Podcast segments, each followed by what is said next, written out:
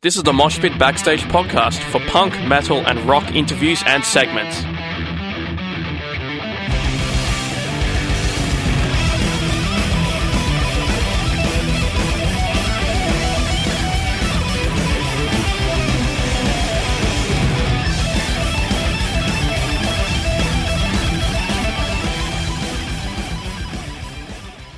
G'day, this is Riley from Desecrator, and you're getting thumped in the mosh pit on SYN.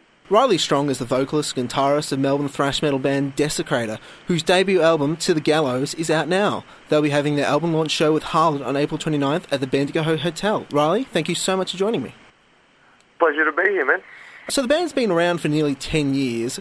Tell us the story of Desecrator. How, tell us the story of those last almost 10 years. Um, oh, it, it's crazy to hear that back, actually. It's something that it, it never feels like that long. I still see De- the Desecrator as, as a band climbing the ladder and gaining ground as much as I did probably in year one or two. But um, if I go back all the way, I think it's been about eight odd years now. If I go back to 2008, um, I had an idea for a band. I'd, I'd been over in Europe and um, attending some festivals and gigs, and a light, you know, the lightning bulb, light bulb moment happened where I decided that this was the time to to start a thrash metal band. There was a lot happening at the time. A lot of thrash metal bands were coming back. A lot of the older guard were happening. A lot of the new wave of bands like Warbringer and Evile and everything were ha- coming up as well. And it just seemed like a really like if there was ever going to be a chance, that was the time. So I put a band together, got back to Australia, wrote some songs. It all kind of started to roll from there. A lineup formed. We started playing shows, and um, slowly over the years, we you know gave it a crack. We were lucky enough by uh, the first couple of years, we gained a fair bit of support from the underground scene in Melbourne and Australia, and we very quickly uh, got a lot of show opportunities. Um, you know, decent slots to play and to showcase. Um, and we gained a lot of ground really quickly. We were really uh, what we were playing at the time seemed to stand out. It seemed to be something that people weren't hearing many bands doing the style of metal that we were in Melbourne at the time. Um, there wasn't really a thrash scene here. Uh, you know, there were the bands that are now kind of involved in it were starting to be around, but it wasn't a formed scene. So we were playing with a lot of a lot of different bands, a lot of you know death metal bands, and we were kind of the lighter band on the bill. But that seemed to work really well for us, and you know, we snagged some great supports in the early days. We toured with Forbidden, we, uh, with Havok, and did a couple of things that, that kind of got us in front of people. And from there, it just kept going. We by 2000 and 2015, we did our first tour of Europe uh, with Hirax, uh, the the old uh, American thrash band. Uh, that went really well for us. We did a headlining tour of R- Russia after it. Then last year we followed that up with a a Mexican and Brazilian headline tour, and then late last year we went out on the road with Venom, uh, and then straight after that with Crowbar and Overkill, and they were fantastic shows. It was the biggest thing we'd done to date, and it really was encouraging stuff. You know, along the way, different people signed up to help us. We got a better booking agents overseas, and you know. As much as we've always been an independent band, we did find a lot of support along the way, and we have found people who have kind of helped us, you know, get to the next bit here and the next bit there, and and that's kind of landed us where we are. In terms of the name, how'd you come up with that? Because it's it's kind of got that in terms of just the rhythmic and just audio quality of the pure name. It seems very the much syllables like a are good, aren't they? Yeah, it yeah. kind of rolls off the tongue. It's got good vowel to consonant ratio. Mm. uh, there's a Flotsam and Jetsam song called Desecrator, and that was, I think, where I started at the time. It sounded good. Um, we came up with a logo for it. It looked good, Mm. and that was about all the thought we put into it, man. You, you, you talked a lot there about um, touring and that kind of stuff, but for good reason. You haven't talked about putting out a debut album at any stage along that because this is the debut album.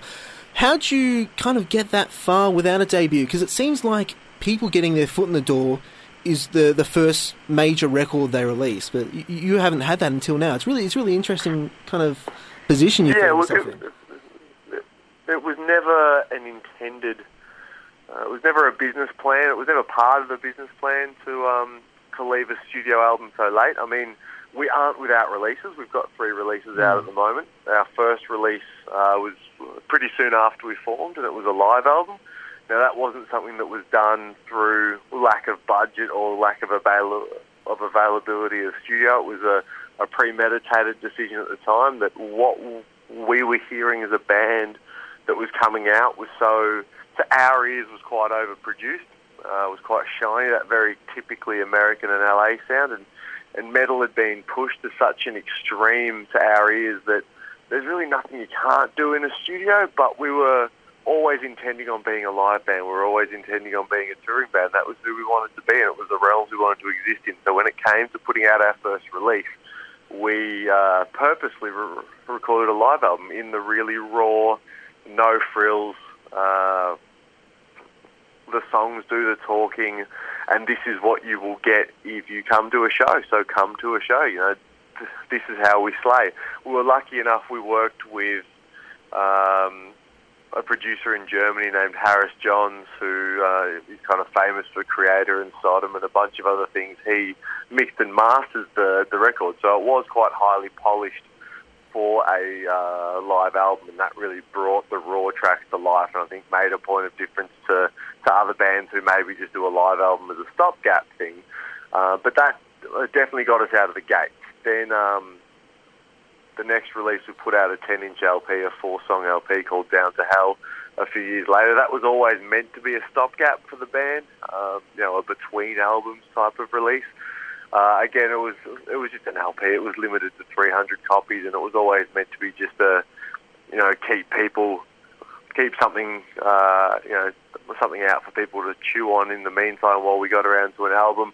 Different lineup changes happened, different tours came up, and it just I never got to the point where we had the space and the time to do what we wanted to with a studio album. So it wasn't something that we left so late on purpose. But in looking back at it now and in looking at all the things that we've achieved, it does, in my mind, kind of reaffirm that the classic recipe of start a band, spend heaps of money on an album, and then it'll do something for you it's not necessarily the only way to do it. I think the industry is a very changed place from the days where record labels controlled bands and record labels had enough money to dictate what bands did and when. And getting them in the studio and getting them in debt in the studio was the classic recipe to how to sign up and how to promote a band.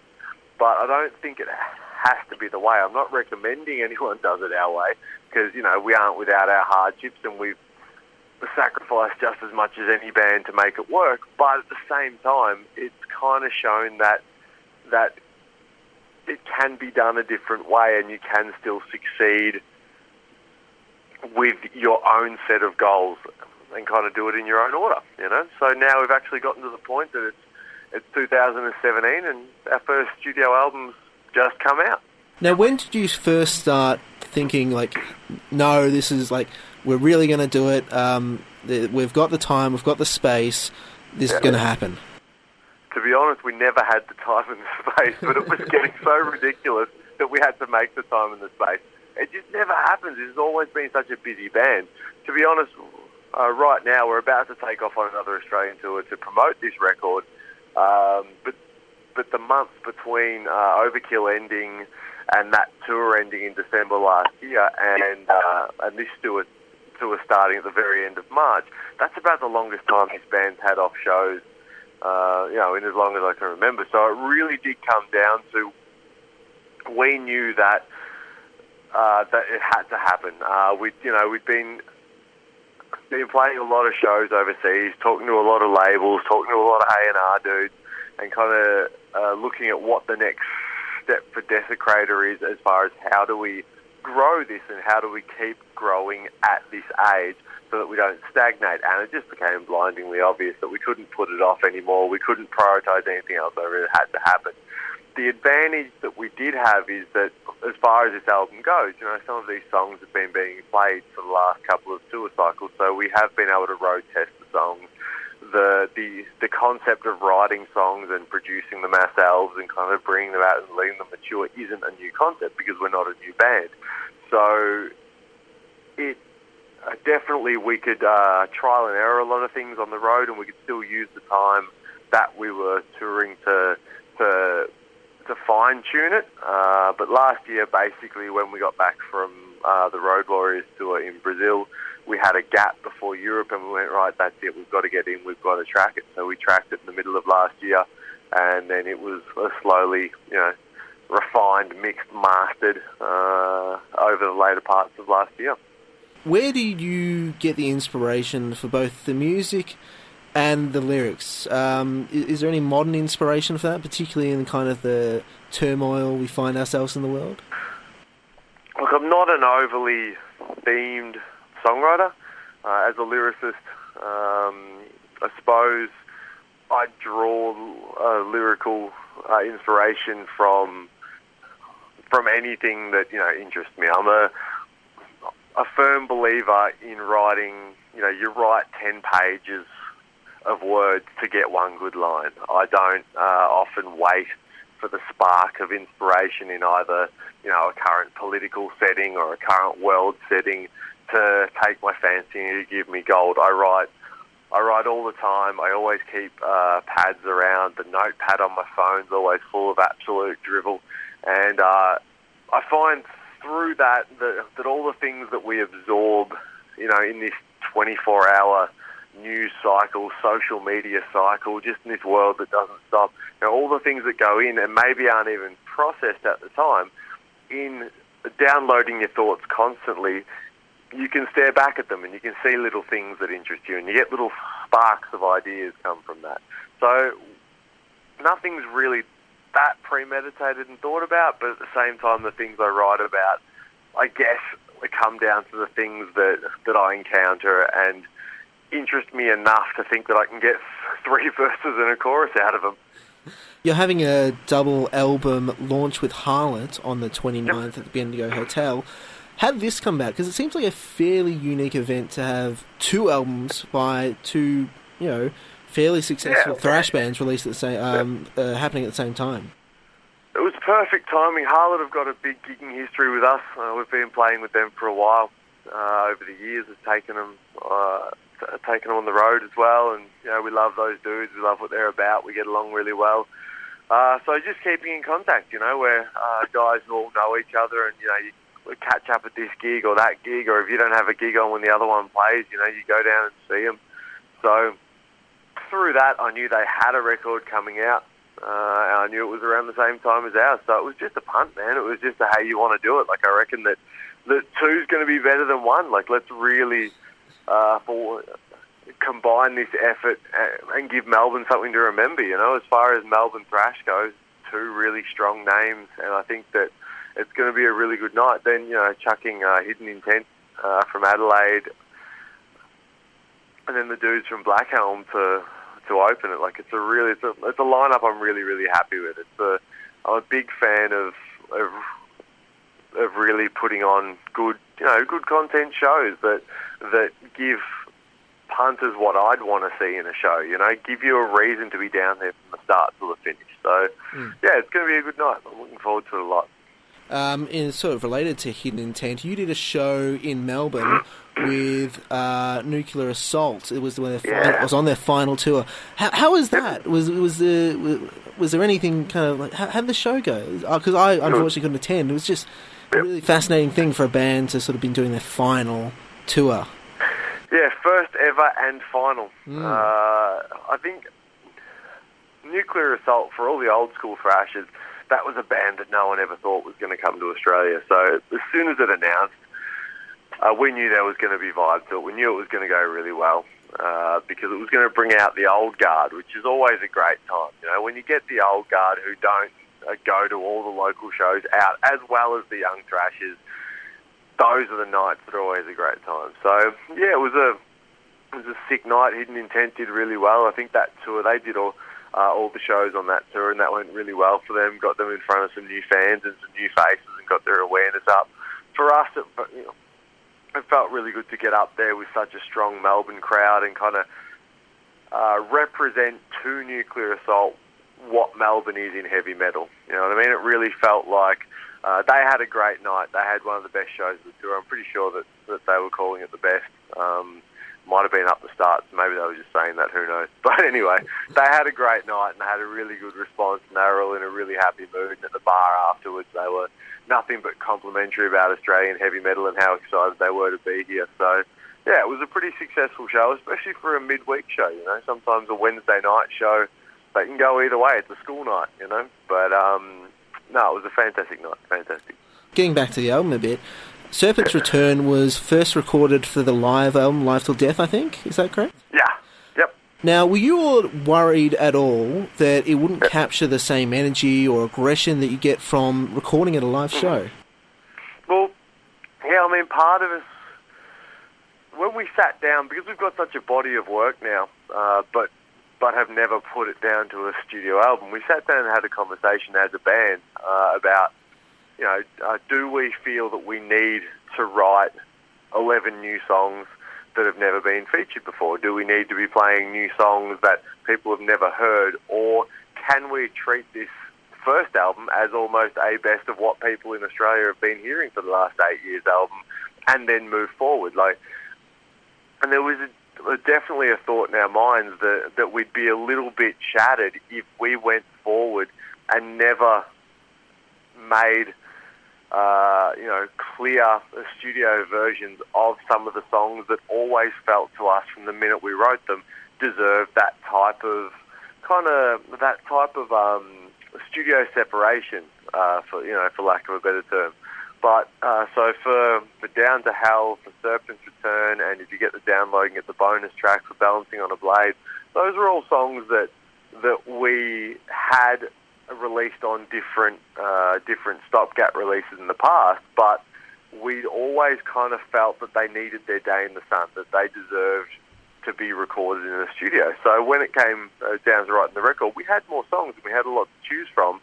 Uh, but we chose the best of what we had. We thought it was really who knows what's going to happen tomorrow. Who knows if this will be the one and only. Hopefully it won't, but who knows if it will. And if it is, then we wanted our absolute front foot forward so we could listen to it as band members and say we gave that every bit of every note, kind of every riff, every part that we had is on that record. So yeah, there really there was a a conversation about the the older songs, but but straight away it was there was no argument involved. It was really like this song, this song, and this song are just going to sound amazing. Let's just do it, you know. Yeah. Another track on the song, I think it's "As I Die," is a ballad, right? Yeah. Yeah. Now ballads have also always struck me as kind of odd for thrash bands because they're kind of a, a, complete change in pace. Yep. Why do you think thrash bands have sort of played them throughout you know, almost going back to the beginning. And why did you try uh, choose to write one? Look, as to why bands in the 80s were doing them, I'd say fairly different reasons now. I mean, back in the day, the make or break of a band could be a film clip on MTV, and to get on MTV, you had to write a song like Whitesnake were doing. So, so there was probably something that the older bands were showing a softer edge, or maybe their labels were trying to get them to show musical di- diversity. I'm not sure, but uh, it definitely has become a bit of the the the standard heavy metal album that has the one soft song, and it's normally track four too. I'm pretty sure Metallica pioneered and wrote that in the rulebook type of thing. But um, for us, I'd always wanted to do one. I've been trying to write a slow song since the band started, and I've never been able to do it. We always just speed them up. You get two riffs into it, the thing goes 220 BPM, and you're gone, type of thing. Like I've never been able to write a slow song. So I've always wanted to do it. I've always written half songs and bits of songs, and it just hadn't really worked. No one ever vibed it. When you'd start in the jam room, it just didn't come up. And then uh, finally it happened. You know, uh, As I Die uh, was just a song that, that, that came up slowly. It came up part by part. We used to just play it at the end of every rehearsal. We never really focused on it. We never really uh, spent too much time in a rehearsal room. We'd play our live sets, we'd work on our new songs, and then after everyone's limbs felt like they were going to fall off, we'd just play it once. And whether we played it well, whether we played it bad, we'd just play it once, not really even comment on it, and just walk away. And that was, uh, I think, overall the the correct approach for a song like that because it it let it have as much breathing room as it needed to not be kind of manifested in a uh, in a, a sterile, cl- clinical way. It came apart in a, about in a very organic way. So yeah, uh, it stands out like a sore thumb, but at the same time, by the time it winds up in the second half, I feel like it's definitely got a place. And especially if you grab the the uh, the album on vinyl, uh, it's the last track on side A, and it really feels like a nice completion. You know, before Serpent's Return kicks your ass on side B. A couple of questions about you as a as a musician. When did you first get into music? Uh, it's always been in my blood, man. I've I've played instruments I've played guitar since I can remember. It's it's always been been a part of my life. I think I I started in you know actually focusing on it and making it uh, being a dominant force in my life during my teen years when I discovered heavy metal, I suppose, and then pushed it from there. But um, yeah, uh, you know, from a very young age, I've always had some type of guitar in my hands, so it's always it has always been, and I'd say for better or worse, it will always be a uh, fairly dominant part of my life. Um, how did you first get into heavy metal? Yeah, yeah, I didn't. Uh, I'm not one of your classics. Found rock and roll and then got heavier type of setups that a lot of people do. I literally, from I think it was grade three, um, stepbrother at the time had a copy of the Black album uh, and had an Ugly Kid Joe record, and that was where it started. So it was you know, started started at that point, and then Metallica became a thing. So Justice for All. I remember buying the tape of Ride the Lightning by the time I was in grade five, and I was just hooked on thrash metal. It just stayed that way. I just loved heavy metal, I loved thrash metal, and then it kind of went left and right stylistically from there. You know.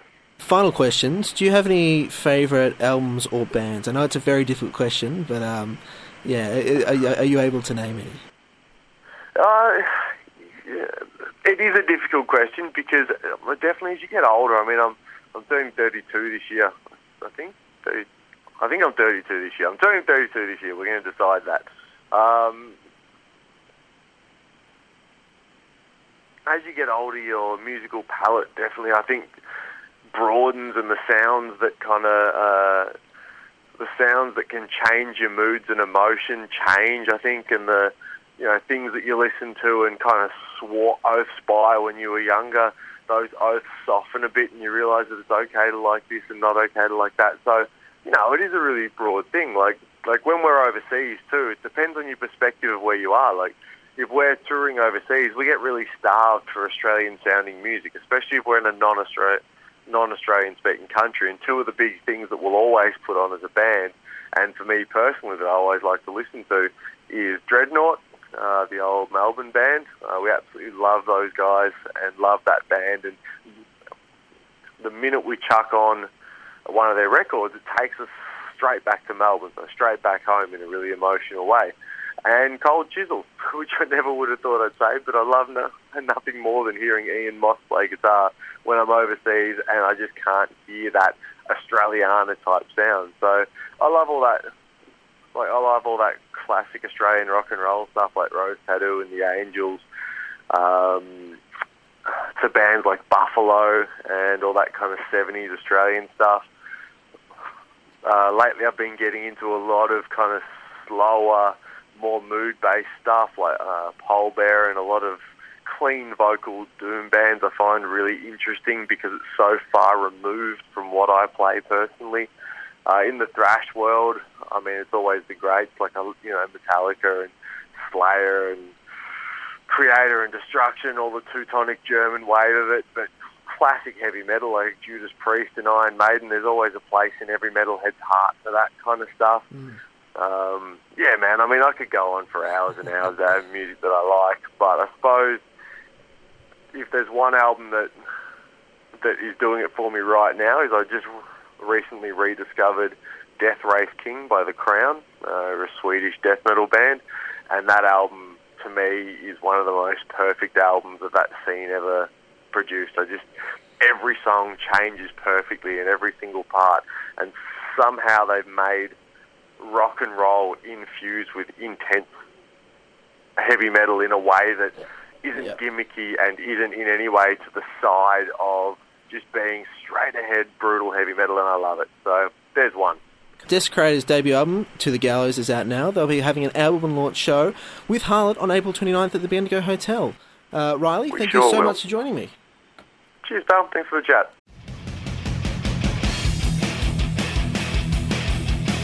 Thanks for listening to the Moshpit Backstage podcast. You can subscribe to us on iTunes and Omny. To find out more about the show, go to www.syn.org.au slash moshpit. Like us on Facebook at facebook.com slash moshpitonsin and follow us on Twitter and Instagram at moshpitsin. The regular Moshpit radio show broadcasts punk, rock, and metal tunes and interviews every Thursday nights on SYN 9.7 on FM and digital radios. Listeners outside of Melbourne, Australia can stream SYN 9.7 online at www.syn.org.au. Thanks to Vintage Ruin for the music. Hi, this is Tommaso from Flash Gun Apocalypse. Hi, I'm Enid from Girls Go. I am Phoebe Pinnock from Heavenly Axe. Hey, this is Gary Oldmead of the Misfits. Hey, this is Kat Sproul from Horizon's Edge, and you're listening to The Mosh Pit on SYN FM.